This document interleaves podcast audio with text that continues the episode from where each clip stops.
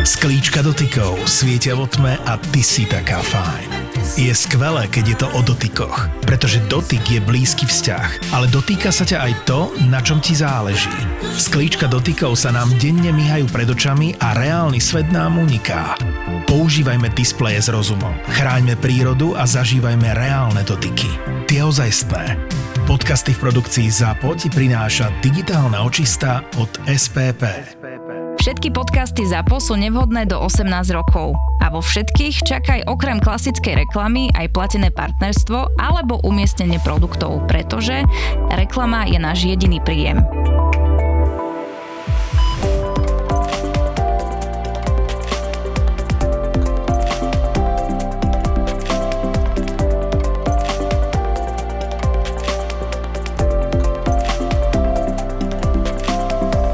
Luky, je zaujímavé, že niekedy sa nám pretnú vyšetrenia pacientov, teda respektíve toho istého pacienta, kde ty to začneš, že ho vidím neskôr a porozprávame sa o tom v aute a zistíme, že sa jedná o rovnaký príbeh. No e, za mňa ten príbeh, na ktorý narážaš, e, ja by som to asi povedal tak, že to je najsmutnejší týždeň, aký človek môže mať v živote. Áno.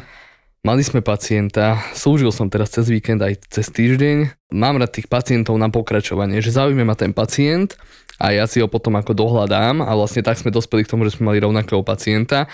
Bol to pán 50-ročný s tým, že piatok teda pochoval svoju manželku, mal pohreb v pondelok a v pondelok sa mi dostal do rúk, pretože ho začalo bolieť brucho.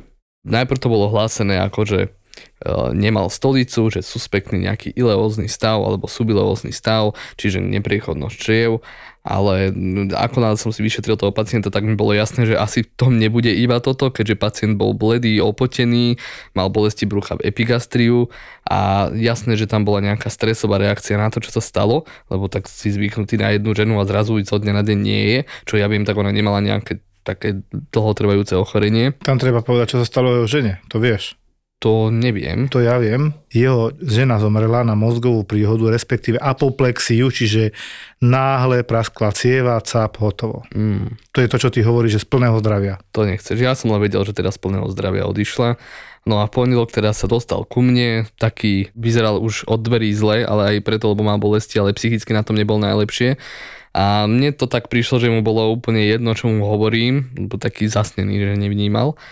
No a teda robili sme vyšetrenia, urobil som klasicky, keď dojde z bolestiou brucha, prvé sú odbery, druhá je snímka brucha, stojí na týmna, aj hrudníka, no a na tých snímkach, už som to tu veľakrát hovoril, snažíme sa nájsť nejaký patologický stav v zmysle hladiniek, čiže také vodorovné čiary, ako keby hladinky mora, niekde v oblasti pol, čriev. Také mesiačiky polkruhové, no. Čo by naznačovalo nepriechodnosť čriev, alebo v prípade, že čakáme, že tam bude niečo prasknuté, tak v tom prípade sa snažíme pod bránicami, pod klembami bránic nájsť také polmesiačiky, ktoré by značili, že asi tam bude nejaký vzduch, ktorý unikol z tých čriev. alebo my, my ho tam nechceme nájsť a sme neradi, keď ho tam nájdeme, len si na ňo dávame pozor, aby tam nebol. A je to úžasné, keď ho tam uvidíme, lebo vieme s istotou povedať, že je to patologický vzduch, Áno. pokiaľ nemal operáciu ten pacient nejakú recentnú, že neviem, pred tromi dňami ho operovali. Ano. Vieme povedať s istotou, že je tam niečo prasknuté a musí ísť rýchlo na operačnú sálu alebo na cis alebo niekde proste musí ísť, lebo je to kritický stav. Tomto prípade ten pacient nemal ani jedno z toho. A tu ťa pochválim, už si na ňo spomínam ešte na urgente. Ty si mi od začiatku hovoril, že to tam bude, aj si za tým išiel. A, a ja som potom aj na cis povedal tú vetu, ten Lukáš je dobrý. Ďakujem. Ty si si šiel za svojím, na CT si ho poslal? On bol taký astenický, dosť chudý ano. človek, takže tam... Aj k tomu sa dostaneme. Aj k tomu sa dostaneme, áno. Tam niekedy není možné očakávať to, že to uvidíme u takéhoto chudého človeka s cirhózou pečenie, už sa k tomu dostávame. Prečo? Lebo tam bol aj nejaký ascites, alebo tá tekutina môže do istej miery zahmlieť ten voľný vzduch tom abdomene, v tom bruchu, že nie je to tam úplne tak exaktne viditeľné, ako pri úplne zdravom, normálnom človeku, normálne vyživovanom človeku. No a v tomto prípade teda ten pacient mal na CT perforáciu žalúdočného vredu na prednej strane žalúdka. Ja som si to CT aj pozrel, na CT bolo krásne viditeľné, kde sú čreba, kde je plyn v črebách a kde máme teda plyn mimo čriev, čiže tá vzduchová bublina z žalúdku unikla von.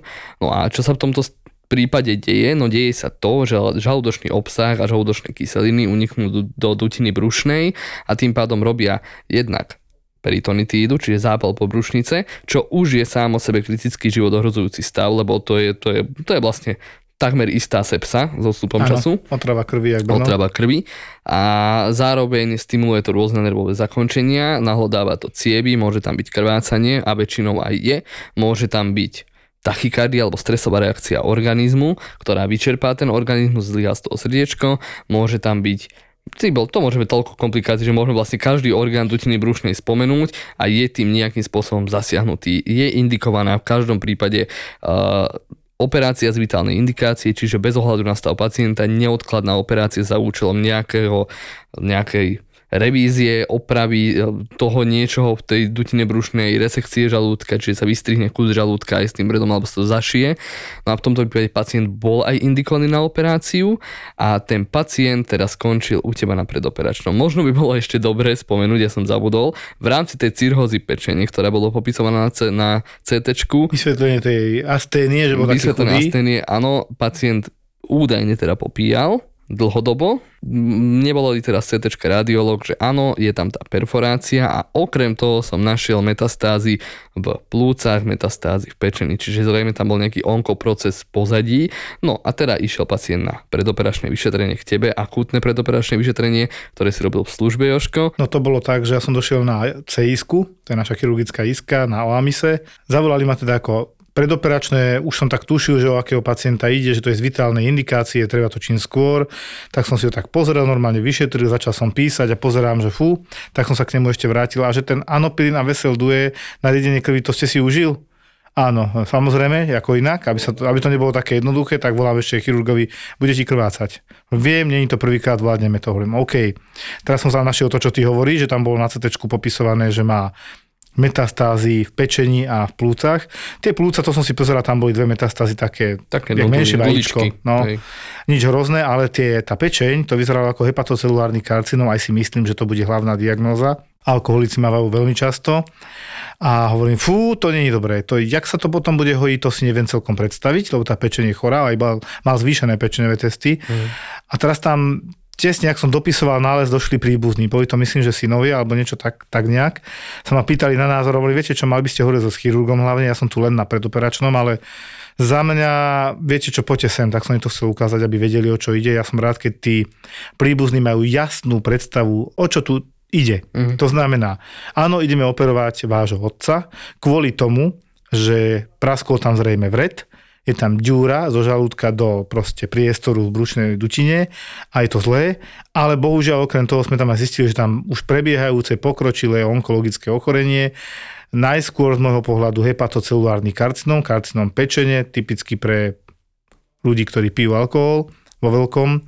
A už sú tam metastázy dve na plúcach, sú tam aj zlé parametre krvné, ale to je najmenší problém a oni sa ma tak pýtali, povedzte nám, pán doktor, na rovinu, prežije to? A ja hovorím, pozrite sa, túto operáciu zrejme zvládne. Ale koľko prežije po tej operácii, to vám presne nepoviem, ale určite nebude, nebudú roky. A on, že jaj, fú, nie je to dobré. Že viete, lebo chcú prísť ešte aj sestry, ale tie majú malé deti, že oni prídu zajtra alebo pozajtra. Hovorím, nech prídu radšej dnes. No a teraz prečo som rád, že som ich ukecal, aby prišli tie sestry ešte dnes. Tak tam asi pokračujem znovu ja, ano. lebo ja som slúžil, takže sme sa vlastne takto vystredali na ňom, no a ja som si pozeral tie výsledky a keď ku mne prišiel, áno, boli tam elevované nejaké hepatálky, pečeňové testy. Čiže zvýšené. Nejakých 50 CRP, čo nie je strašné.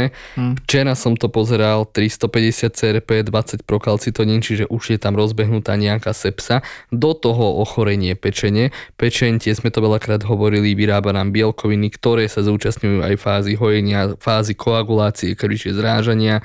No a v tomto prípade aj nejakých imunitných procesov, no a toto všetko zlyháva, keď má ten človek poškodenú pečeň. A naozaj tá pečeň bola plná drobných, poviem to tak, bubliniek, ktoré predstavili ten nádory, ten rozrastený pravdepodobne hepatocelulárny karcinóm Povedal som si, no fasa, tak to je asi fakt najhorší týždeň v živote toho pacienta. Zomre ti žena, zistia ti onkologické ochorenie, do toho ti praskne vred, stresový vred pravdepodobne ano. a do toho ťa operujú, do toho dostaneš sepsu a včera večer teda zazvonil telefón mojim sanitárom a bolo oznámené teda, že pán ten a ten na CISke umrel. Čiže mne dopadlo to dobre. Dopadlo to ako dopadlo, ale aj to je dôležité, že sme tej rodine dali tú možnosť sa ešte rozlúčiť. Bohužiaľ za sebou obidva rodičia išli, hej, je to hrozné, ale som rád, že aspoň ho videli ešte na konci. A on sa naozaj opúšťa, lebo on sa ma pýtal, pán doktor, jak to vyzerá? Ono treba to operovať, tam není iná možnosť, tam není nad čím váhať. Viete čo, radšej som mal zostať doma a umreť. Máme taký smutný týždeň, ja mám tiež veľa onkologických pacientov za sebou, ako to chodí teraz vo veľkom. Je to také depresívne obdobie, ktoré nám začalo a bude pokračovať až do marca, bohužiaľ, niekedy do apríla. Nemám rád toto obdobie a my sme mali veľmi zaujímavú, zaujímavú pacientku s neurologičkou, pozdravujem ju, kolegynkou, kde som, slúžil som na urgente v sobotu, v nočnej časti. No a jeden z tých pacientov, ktorých som riešil, bolo, že prišla pani ako točenie hlavy, ale aj také bolesti krížov a tlak jej skákal zo všetkého trošku. Tak ja som si tak povedal, dobre, však preberiem to ja, na CT ju viem poslať, ja som komunikoval s neurologom, že ja ju aj tak pošlem, nepáči sa mi to, taká divná je. A takto spomalene ona rozprávala. Tak som sa bál, či nemá nejakú mozgovú príhodu niekde na zlých miestach v rečovom centre. No, urobili sme CT na tom natíve, nič moc a zaujala nás jedna strašná veta alebo riadok, že nevie jednoznačne pani doktorka na CT vylúčiť kritickú obliteráciu e, arteria basilaris. To je vlastne hlavná tepna v mozgu, ktorá je taká hlavná spojka, ako keby púšťa ostatné e, zásobenie do mozgu. Dá sa povedať, že taký most. On to je v podstate v oblasti mostu v mozgu. No ale podstatné je, že to by mala byť pacientka v bezvedomí, ale keď bola akože kritická ischémia, že to je kritické nedokrvenie, hraničné, tak e, by mala mať takéto divné poruchy vedomia. No nič, ale do toho mala ešte nižší sodík, 122, čo není úplná katastrofa, ale už je to ťažká hyponatrémia, nízky sodík. A sme teda špekulovali čo. A ešte tam na tom mozgu popísala, že v druhom krčnom stavci je taká deštrukcia toho kostného tkaniva suspektná nejaká metastáza. A hovorím, ty kokos, to je, už sa tam to tu dosť komplikuje a motá. Dobre, došla neurologička, dajme urobiť ešte aj arteriálnu fázu, pozrieme tie tepny mozgu a uvidíme, ako tam vyzerá. Tak tam už popísali zase úplne niečo iné, čo aj sedelo, že teda tá hlavná tepna, tá je v poriadku, ale pravá krčná tepna je veľmi zúžená, dokonca prasknutá, ale to tiež staršia vec, ktorá nebola riešená.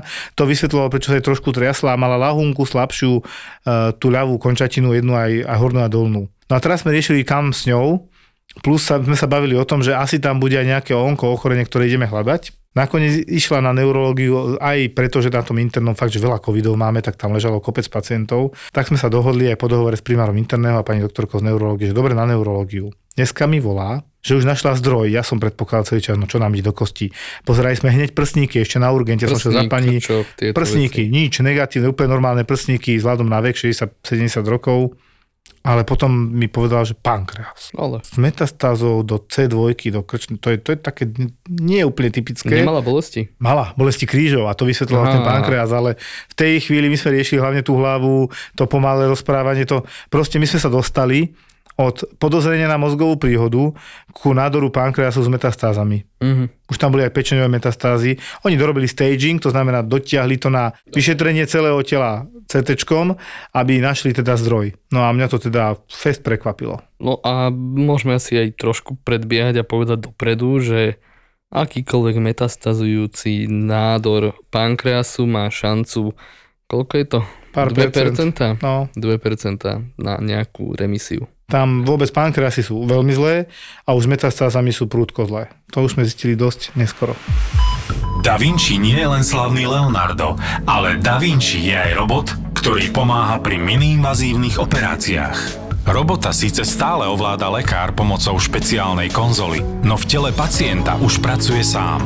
Jeho pohyby sú presnejšie a dostane sa aj na miesta, kde sa lekár bežnými operačnými technikami dostane len veľmi ťažko. Výsledkom sú rýchlejšie zotavenie pacienta a eliminácia trvalých následkov. Aj takto vyzerá zdravotná starostlivosť budúcnosti, ktorá sa deje už dnes v najmodernejšej nemocnici v Strednej Európe. V nemocnici Bory. A koľko takáto operácia stojí? Rovnako ako ostatné zákroky. Aj robotické operácie sú v novej nemocnici Bory dostupné pre všetkých pacientov úplne bezplatne. Postačí vám len kartička poistenca. Len kartička poistenca.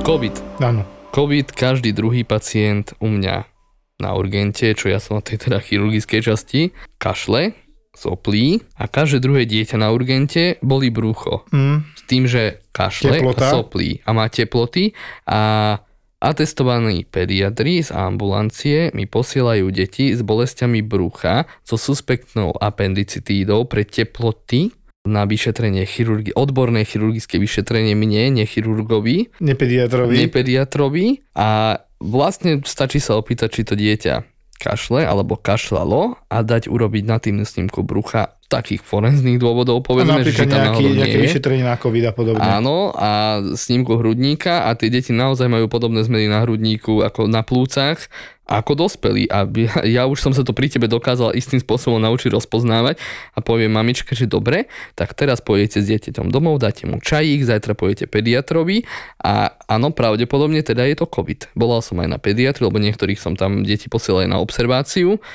a znovu celá naša pediatria COVID. No aj geriatria. Aj geriatria. Starý, tam, mladý. Tam to je trošku horšie, lebo tam naďalej, keďže sa to zistí trošku neskôr, čo mi je hrozne ľúto, lebo my máme liek, volá sa to Paxlovid na Slovensku, ktorý áno je drahý, ale je indikovaný pre pacientov na 60 rokov plus akékoľvek takéto interné ochorenie, či cukrovka, vysoký tlak, obezita, chronická obštručná choroba plus proste ochorenie plus v podstate akékoľvek a vy môžete od príznakov s pozitívnym testom dostať Paxlovid a na 90% sa vyliečite, vyzdraviete. Takéto sú čísla. Napriek tomu toto sa nedieje, mne to je veľmi ľúto, lebo tí ľudia môžu žiť a napriek tomu sa to nedieje a oni umierajú. Nevravím, že ich je tak veľa ako v prvých vlnách, ale stále sú to ľudia, ktorí mohli ešte ďalej žiť.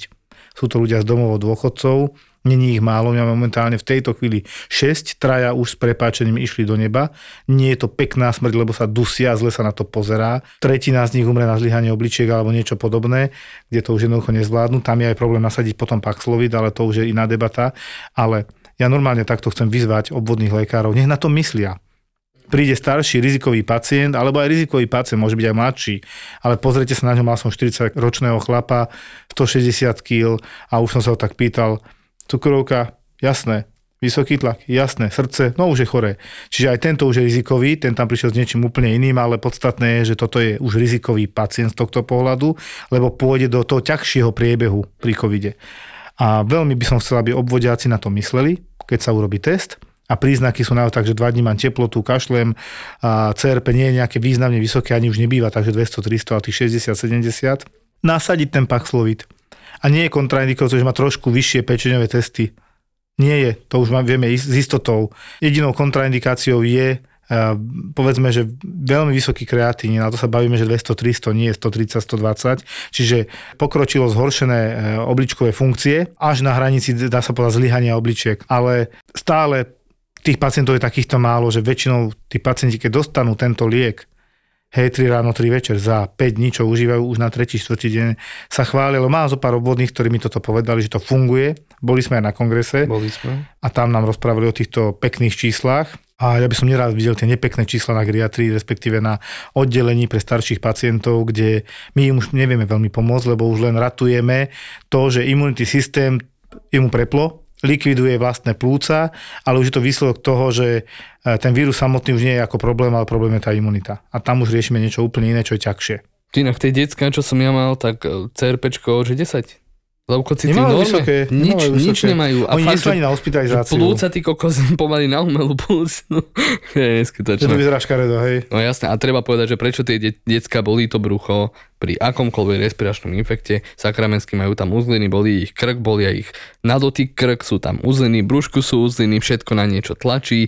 To dieťa je malé, jak lízatko, malé telo, veľká hlava, no tak čo akože čakáme. By the way, mal som pacienta teraz v službe, keď si tam, kde bol.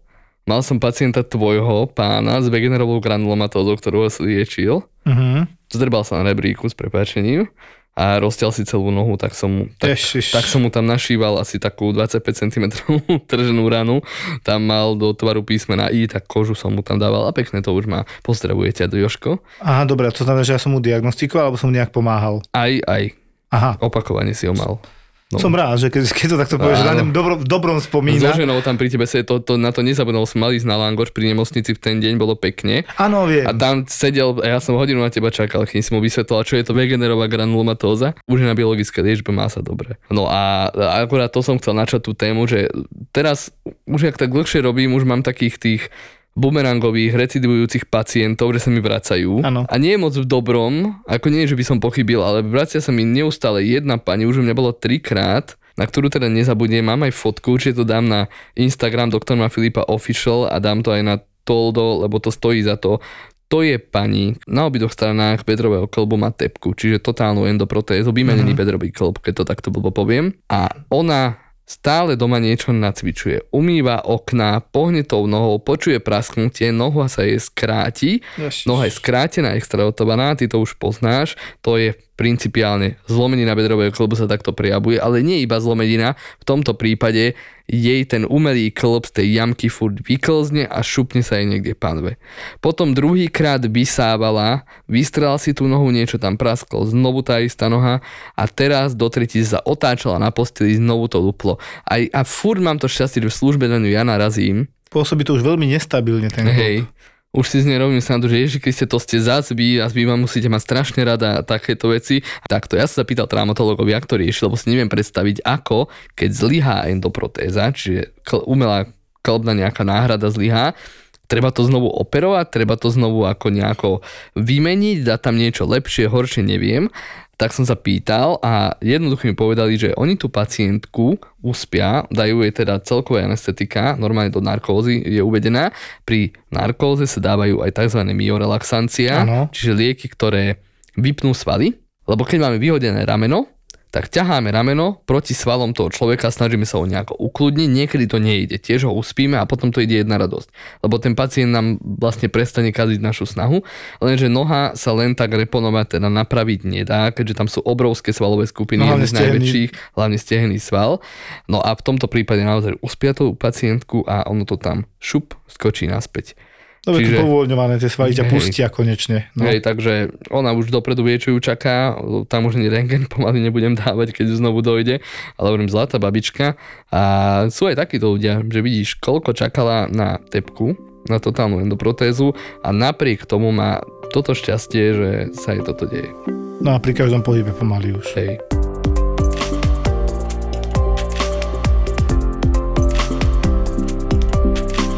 Ja som si povedal, že dneska dáme aj takú krátku tému, lebo vždycky sme chodili okolo horúcej kaše, bavili sme sa o krvácaniach z toho produkujúcu chudokrvnosť, anémiu, ale mne jeden pán utkvel v pamäti zo ostatnej služby, takže tá, ktorá bola naposledy doteraz. On bol ti prijatý, že 45 hemoglobín. To už všetci vieme, to sme sa tu bavili viacka, to je strašne málo, prudko málo. Čo ma ale fascinovalo, tak on to mal 2-3 týždne. A tá anamnéza aj bola postavená tak, že no, Niekoľko týždňov sa mi točí hlava, som slabý, hovoria, že som bledý, bol bledý, nič nevládzem, som jak taká, taký vecheť, nič proste zo mňa není. Tak sa opýtam, krvácanie nejaké? Nie, nič. Čiernu stolicu nemal, nekrvácal do stolice, moč mal čistý. Ešte so mnou sme spravili, či tam nebude nejaký nádor, aby som už niečo mal, keď ho budem príjmať. Tých miest je naozaj málo na úkor tých covidových pacientov, lebo izolačky a tak. Čo ma fascinovalo, že tak on bol aj urológa medzi tým, aj ten mu povedal, že je bledý, nech sa mu robí krvný obraz, tak obvodiak urobil biochémiu, doteraz som to nepochopil. A potom počas dvoch týždňov čakali a pýtam sa, na čo ste čakali. No ale obvodný mal dovolenku. Hovorím, pane Bože, tak ho niekto zastupoval, nie? No my sme ho nechceli otravovať. A hovorím, vy si uvedomujete, že on je v ohrození života? Že to všetko, tie ťažkosti, čo má, sú z nedokrvenia, respektíve to telo nemá kyslík, dáva to najavo tou únavou, zadýchavaním sa po námahe. Jediné, čo chýbalo do anemického syndromu, súbor príznakov pre chudokrvnosť, bolo to, že nemal bolesti na hrudníku. Sekundárny infarkt alebo napka nejaká taká. Ale aj on niekedy majú bolesti iba pri samotnom, hej, pri samotnej anémii. No ja som žasol. Teraz som vlastne aj vymenoval, ako sa to prejavuje ľudia. Keď ste unavení, bledí, zadýchávate sa pri minimálnej námahe. Moja žena, keď som ňou hrala tenis, začala tlačiť na hrudníku, až vtedy mi to cinklo, lebo som tiež kilavý, keď vidím svoju ženu. Horšie to vidno na tmavých ľuďoch samozrejme, oni sú takí potom zrazu šedí, alebo čo, ako to povedať. Mm. Lebo je to kombinácia bledej a opálenej kože. Jednoducho, pravím ešte raz, únava, celková slabosť, zadýchávanie sa pri minimálnej alebo malej námahe, občasné bolesti na hrudníku, búšenie srdca, že vám naozaj valí o 106, tak prosím vás navštívte toho obvodného, nech vám urobí krvný obraz. A zase na druhej strane, milý obvodný, keď nameráte niekomu 72 hemoglobín a má podľa toho výsledku evidentne chronický stav, to nie je na sanitku. Ježiš Maria, našiel som výsledok, ktorý on má možno 3 mesiace a teraz volám sanitku, lebo určite umre. Nie, dvihnem telefón, zavolám do nemocnice a objednám ho na hospitalizáciu tak. za účelom hemosubstitúcie, čiže transfúzie. Aj to sa dá riešiť, niektorí aj ambulantne podávajú, ale chcete diagnostiku, všetko dokopy, ano. OK. Lebo ja nepochopím, prečo to musí sanitko na urgent, lebo keď mal pred s prepáčením nediagnostikovaný troma mesiacmi 74 alebo 5 a teraz má 72 to nie je taká katastrofa. Tu ide o to, ako rýchlo to kleslo, ako sa adaptoval ten pacient. Samozrejme, že to na príjem je, ale keď vám tam dva mesiace nechýbala, už tie ťažkosti mal, tak ste o tom nevedeli a keď už viete, už je to zrazu akútne. Príde mi to také šarlatánske trošku v tomto smere a hlavne neprofesionálne. Zbavovanie sa do odpovednosti by som ano. povedal. Ja ešte pridám také dva príznaky, čo patrí k anémiám. Napríklad štípanie jazyka. Také netypické, hej? Také netypické a zase, čo sa týka jazyka, tak môže byť hladká, vyhladená špička jazyka. A to sú všetko také diagnostické prvky, ktoré nás môžu, jasne, keď sme v džungli a nemáme labák, tak toto poviem, uh, nás môžu naviesť na to, o akú anémiu ide, pretože anémia, áno, šťastí si za to môže môcť aj pacient sám. Niekedy je to náhoda, niekedy je to sakramenský akutný stav, najmä keď sa jedná o krvácanie, keď sa jedná napríklad o skryté krvácanie. Nedávno som spomínal pani, ktorá bola zakrvácaná do brušnej steny. Áno. Čiže to bolo tiež bola anemická a tiež to bolo krvácanie, ktoré perek faktum, čiže vyšetrenie cez konečník negatívne, krv nezvracala a keď sa bavíme o zvracaní krvi, tak môžeme začať asi tou akutnou posthemoragickou anémiou. Ako vieme, že je to akútny stav, začnem asi ja, ja to mám častejšie možno ako ty. Tak uh, príde mi pacient, bledý, vykotený, tak to poviem, opotený. Tlak má väčšinou tachykardia, hypotenzia, čiže srdiečko zvýši svoju frekvenciu na úkor tlaku, lebo sa snaží kompenzovať kompenzovať to, že má malý objem, ktorý prečerpáva. Pacient pôsobí dehydratovaný, môže byť taký prekolapsový, čiže na odpadnutie, nejaký taký somnolentný dýchavičný môže byť. Dýchavičný, kyslík, presne hej? tak. Všimnem si, že má bledé napríklad nechtové lôžka. Že no má to bledé... sme nazvali fatrsíkov príznak. Áno, to je fatrsíkov príznak. Lebo to sa nikde nepísalo, nikde... ja som si to všimol na ľuďoch, ktorí sú fakt, že chudokrvní, anemickí a že teda pokiaľ nemajú ženy veľmi tmavý lak, mm. tak to krásne vidíš, že a fakt má bledé tie nechtové lôžka, a vôbec no. to rúžové, čo má byť rúžové, není rúžové, ale bledorúžové, až biele. Takže toto a všimnem si na ňom, že proste taký je nejaký celkovo zlý, hej, tak to poviem. To už odverie, sestričky hovoria, uh, Luky, ten pacient taký taký zlý. Zošlý, taký áno, áno. Slabý, taký ú, ide dole a to na ňom, my už vidíme v oku máme, že je niekto strašne bledý, ale nie každý to tak má v oku, samozrejme to chce niečo áno. aj vidieť. No a na čo myslíme teda pri takejto anémii akútnej posthemoragickej, čiže skrvácania? Myslíme najprv na nejaký gastrointestinálny problém, čiže na tráviaci trakt. Najčastejšie. My máme veľmi časté na urgente meleny, čiže krvácanie natrávená krv vytekajúca z konečníku, kolomažovitá, veľmi smradlavá, alebo teda melanemézy, zvracanie takejto krvi alebo zvracanie krvi charakteru kávovej usadenia. A ten pôvod je v žalúdku alebo v... Áno tesne pod ním Čiže niekde, či mi vred, nejak to tam tak crká a prejde mi to celým ústrojenstvom, tá krv sa natrávi, je z toho čierna krv, alebo v žalúdku pôsobia kyseliny a enzymy žalúdočné, ja ju potom vyvrátim von a tá krv je taká nahnedlá, usadená ako káva. Hej, z kávou má tu nejaká usadenina káva, aj to tak hovoríme. Ale kávu ste nepili. Ale kávu ste nepili. No a potom sa pýtam teda, aké má, aké má ťažkosti, či to brucho bolí, či nebolí. Keď nebolí nejaká angiodysplázia, tam môže byť nejaké cievy porušené. Keď bolí nejaký vred, môže to byť XY veci. Nebudem zachádzať do nejakých dôsledkov tuto.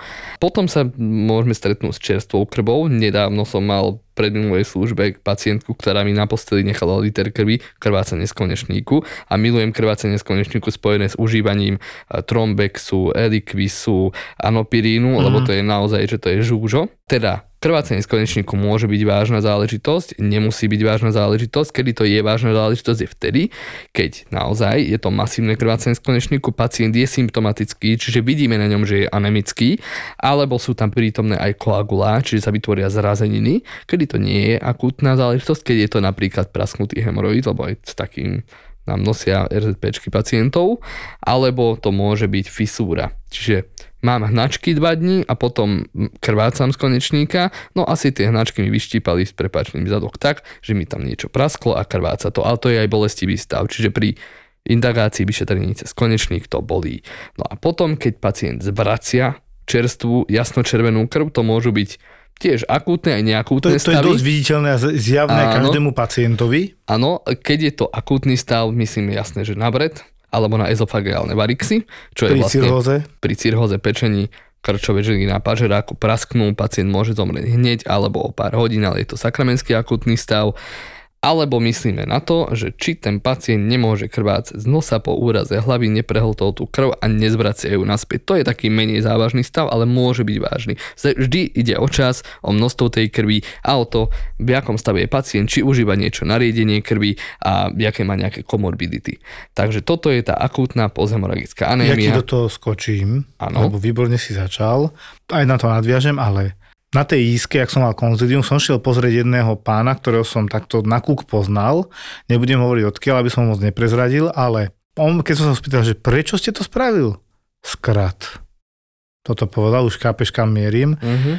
Pán si sa rozhodol, napísal list na rozlúčku, že už tu nechce byť z určitých dôvodov, svojich, rodinných alebo jakých. A rozhodol sa, že to dokončí tento svoj život a urýchli svoj koniec tak, že si vobchá krk pod cirkulárku. Oh. To aj urobil, najskôr ale pravú ruku trafil, potom teda, ale tak zvláštne, lebo teda nepreťal si tepnu.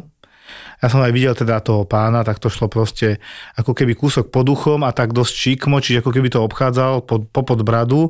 Vtedy sa ale zbadal, rozmyslel si to, keď zbadal kopec krvi a zavolal si tou zdravou rukou sanitku. Takto som ho našiel na cis keď to tak nazvem. A čo som presne videl, bolo, že prvý hemoglobín 122, druhý 80, hej, červené krvné farbivo, ale čo som tam nevidel, to, čo, to je to, čo chceme povedať, pri tých stratách krvi je podstatné, že tie červené krvinky sú normálnej veľkosti a majú normálnu koncentráciu červeného krvného farbiva hemoglobínu, Áno. lebo ešte nestihli zareagovať na tú rýchlu stratu. Kostná dreň nestihla zareagovať a takto sa vlastne dostávame k tým iným typom anémie, ako ich rozlišujeme. Čiže máme podľa veľkosti a množstva hemoglobínu naviazaných na objem tej červenej krvinky máme normochromnú, normocitárnu anémiu, čiže normálny objem toho to hemoglobínu a normálna veľkosť červených krviniek, to sú väčšinou akutné stavy. Ale stretávame sa aj s tým, že to môže byť aj trošku inak. Medicína. Máme, medicína, jasné, to je komplikované ženského rodu. Toto nám imponuje, že áno, keď je tam nejaká klinika, máme dokázané krvácanie, je to akutný stav. Dostávame sa teda ku chronickým anémiám, ktoré by mali spadať do rúk obvodných lekárov a mali by to oni riešiť a na urgenti by ich malo byť naozaj že minimum, aj z môjho pohľadu, lebo aj ja ich mám strašne veľa.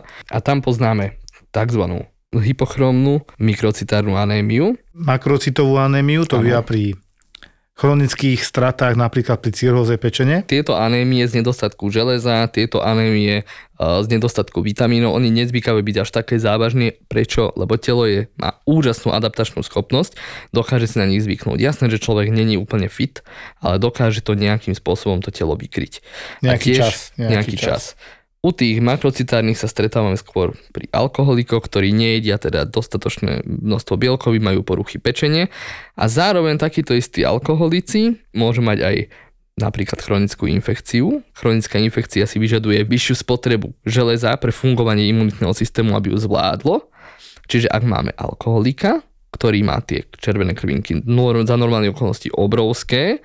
A ak máme alkoholika s infekciou, ktorá by mala spôsobiť, že budú menšie tie červené krvinky, keď má nejakú chronickú infekciu, tak môže mať normocitovú, normochromnú anémiu, ktorá imituje akútne krvácanie, o ktorom ale je chronická. Ale je chronická. A je ťažké to zistiť, preto tuto doktor čo robí dvakrát odber na hemoglobín, ano. respektíve krvný obraz.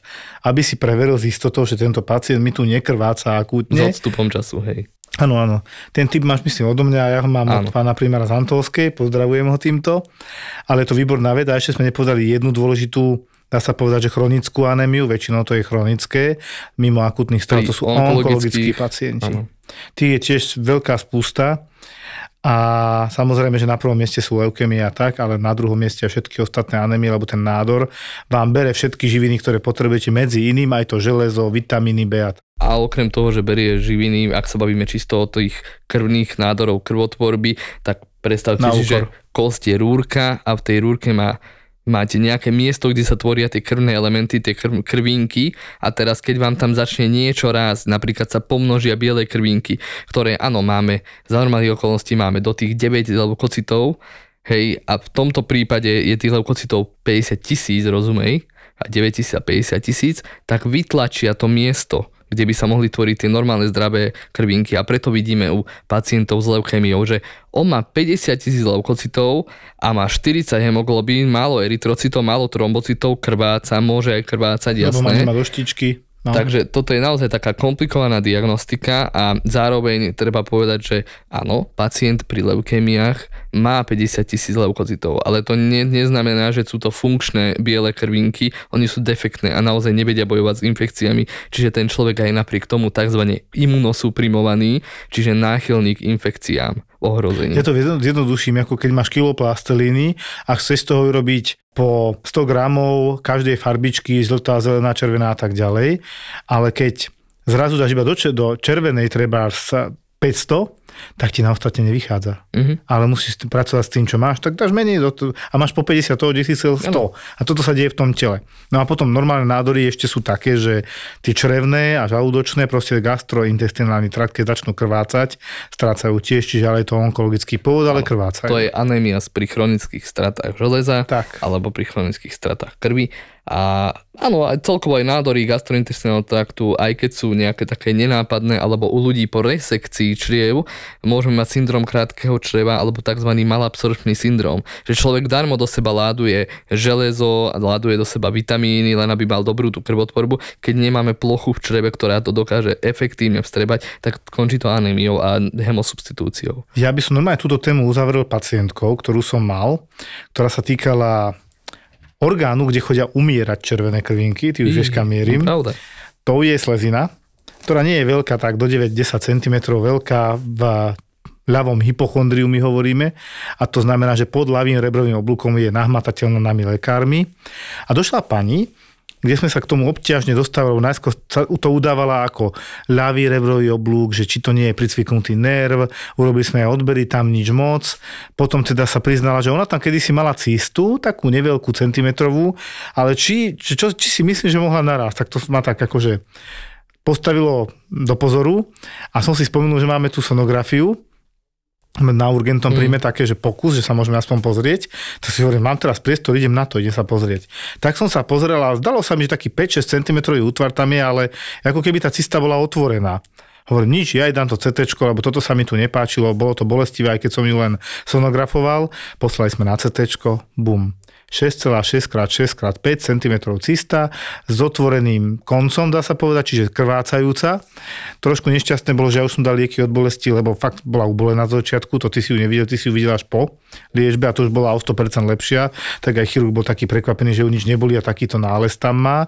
Čiže tá cista, keďže nebola odsledovaná nejakých 7 rokov, tak ona si rástla, rástla, až jedného pekného dňa praskla vznikla bolesť a pani prišla na urgentný príjem. Ja som hrdý a prišli na to, aj som potom bežil za sestričkou, že ale som dobrý. to si robil ako, že sa áno, také málo kto myslí, áno. Treba sa niekedy cieľene pýtať, že... Také, že či tam také niečo, hovorím, tam máte len slezinu, tam nič iné není. Ešte je tam hrubé črevo a to by ste mali trošku iné bolesti, krčovité, to nesedí. Tak sme na to došli, ja som teda rád, bola prijatá s tým, že tam je riziko, áno, že jej odstráňa slezinu, čo ale nie je nejaký katastrofálny problém, lebo keď slezina odíde, jej funkciu prebere pečeň a, a ideme ďalej. A kostná dreň. Tak. No a tak tie cysty, jasné, cysty môžu liať, ale čo sa týka krvných císt, tam tá krv sa koaguluje, čo Draža. je vlastne dobré a preto nemala takú symptomatológiu, že tam nejaká výrazná hemorágia, no. že postupne je to tam srkalo, kvapkalo, lialo a nevykrvácala hneď, lebo slezina je extrémne prekrvený orgán, keď máme auto nehody, aj nedávno som mal prasknutú slezinu, no to je, ten človek ide dole Prekrvený a krehký, to je ten problém. Áno. No. Mne napríklad, keď sa raz vybúram na autičku, tak sa mi môže stať dvakrát ruptúra sleziny, lebo ja mám tzv. akcesórnu slezinu. Nie si jediný, nie si jediný. A teraz ukludím pacientov, ktorí niekde si načítajú akúkoľvek cistu, prosím vás, cista keď sa aj nájde na akomkoľvek solidnom normálnom orgáne, nezlaknúť sa. Keď není veľká, presne je to o veľkosti a o sledovaní. Nájdu vám cistu v pečení, v obličke, v slezine, má centimetr, dobre, o pol roka, o rok to skontrolujú sonograficky alebo CT podľa toho, čo treba. A keď nerastie, tak sa urobí kontrola o dva roky a zase neskôr, stále s väčším odstupom a keď nerastie, tak asi ani raz nechce. Presne Ale tak. Keď vidia, že mala centimeter, o rok má 2, o rok 3,5, no tak je to dôvod na to sa na to pozrieť, dať to preč. A neznamená to možno dať pred celú slezinu, ale uh, v prípade, že si to necháte odsledovať. A ten stav sa aj tak zhoršuje, že rastie tá, tá Pomaly, cistička pomaličky, tak áno, ide to na operáciu, možno je to na operáciu, lenže tá operácia je kontrolovaná, predvídateľná. Ten chirurg to robil x krát, nemusí sa teraz potýkať s akutným krvácaním, on si sám odsleduje to krvácanie prirodzene, ktoré vzniká pri tej operácii, tým pádom sú menšie rizika a menšia rekonvalescencia. Čiže ľudia, poviem to takto, neserte na to, každý máme svoje cysty, niekto má v pečení, ja mám napríklad na obličke, okrem toho mám druhú slezinu, táto pani mala na slezine. Každý máme svoje cysty, Áno. svojich trašiakov v skrini, ale treba si ich odsledovať. Ja to uzavriem tak, že zase je tu tá prevencia, ktorá hovorí, vždy je lepšie ísť na operáciu elektívnu, pripravenú, ako na operáciu nečakanú, nekontrolovanú. Teraz som na antibiotika. Aby toho nebolo málo, mám aj zapálené koze. Presne tak. Ako moja babka včera povedala, môžeš si za to sama. Bola si na tej oslave, mala si výstrik, určite prefúklo a zapálilo sa ti Presne, kozy. to sa bežne stáva, že prefúkne bradavky. Áno, tak mi prefúklo bradavky. Linda, Dominika a Lenka. Tri mamy amatérky, čo sa len snažia prežiť. Ja mám pocit, že ja som počas tehotenstva trošku ohlúpla. Áno, to sedí. Nie, že by to bola nejaká zmena. Prepačte, nepočúval som vás, lebo sa objednávam na nechty práve. V podcaste Mater, Mater, Amatér. Amatér. Hovorí mu večer, že Danko, no tak ja som asi tehotná, že test mi ukázal, že som asi tehotná.